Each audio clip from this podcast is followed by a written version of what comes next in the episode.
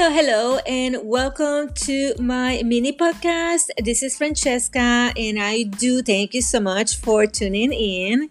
Today, I just wanted to talk real quickly about developing healthy habits for fat loss. And it seems like the word diet has two meanings. For instance, we refer to diet as the kind of food that a person or animal or community habitually eats, right? And then the other side of the spectrum, the word diet means some sort of special course of meal or food, special food, um, to which one person restricts oneself either to lose weight or for medical reasons.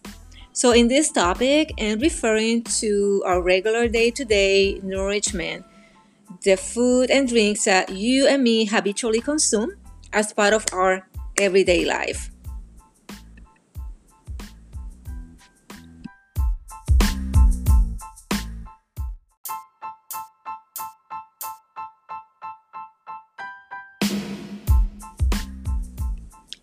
Alright, so if you are new, if you're a beginner on this weight loss journey or just your healthy journey, um, you may have to track your meals initially. It's not gonna be forever. That is just so it will teach you how the portions look. So eventually you will be able to do it without tracking. So, how do we track? Well, there are many apps on our phones nowadays that we can use. For instance, MyFitnessPal. I use MyFitnessPal, the free version, and I'm able to enter my own set of calories for the day, and it it, allows me to see how many grams of protein, carbs, and fats I'm consuming as well. And I use the free version. The other one that is uh, excellent is called Mike's Macros uh, or um, pen and paper. well, I remember using pen and paper long time ago before MyFitnessPal came into the to the game. I'm so glad that we have these apps now and technology. Um, um, also, get familiar with your nutritional label, but not just that. Look at the portion sizes. Uh, I use a scale to measure my portions. Um, scale is like less than $10 on Target. Um, so we're tracking our calories. And what is a calorie? A calorie is an unit of energy. And our bodies do need energy to survive, right? To keep us alive and our organs functioning normally. So why are we tracking? Well, because when we eat and drink more calories than we use up, our bodies store the excess as body fat. So if this is something that continues over time, we might put on weight. Um, also, I would recommend you to consume enough protein. Protein helps you feeling fuller longer.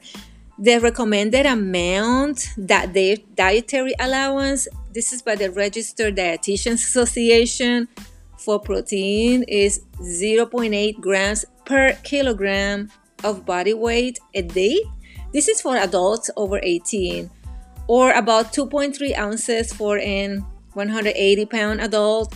But research is showing that higher levels might be needed for adults age 65 plus.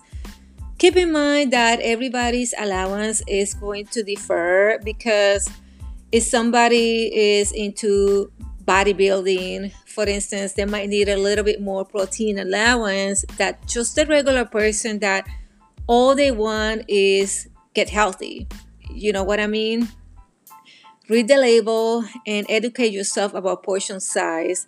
Um, once upon a time, I was concerned and pay attention only to the total calorie versus what the portion size was.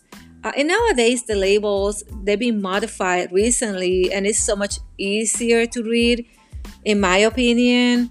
Um, the next step is uh, plan your meals. Uh, you can have a big impact on your health and your budget by just eating at home more often. And menu planning doesn't have to be complicated to get started.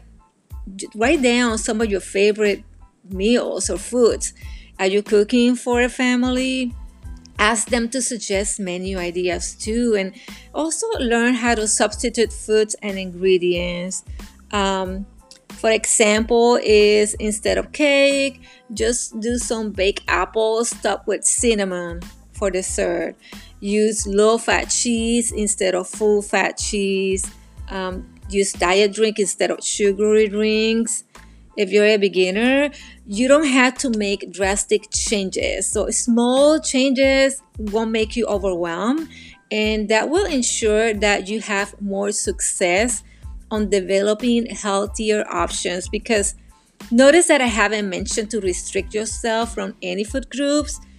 The reason why is because banishing all your favorite foods that's just can lead to failure and and I mean drastically limited diet is not sustainable and feeling deprived that's just may lead you to binging or overeating. All right. Um, also, drink water. Your body uses water in all its cells, organs, and tissues to help regulate its temperature and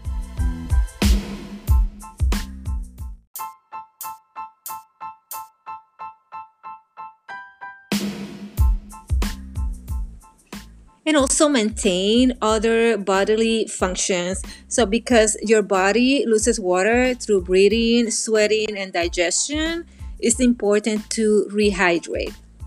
And my last point is don't beat yourself up. The more we put on practice these healthy habits, the easier it gets, I promise.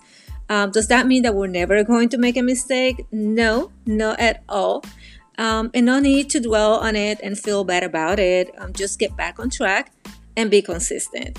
And now that I gave you some pointers and how to develop healthy habits, put it into practice and let me know how you're doing. You can tag me on my Instagram, ls.fitlab.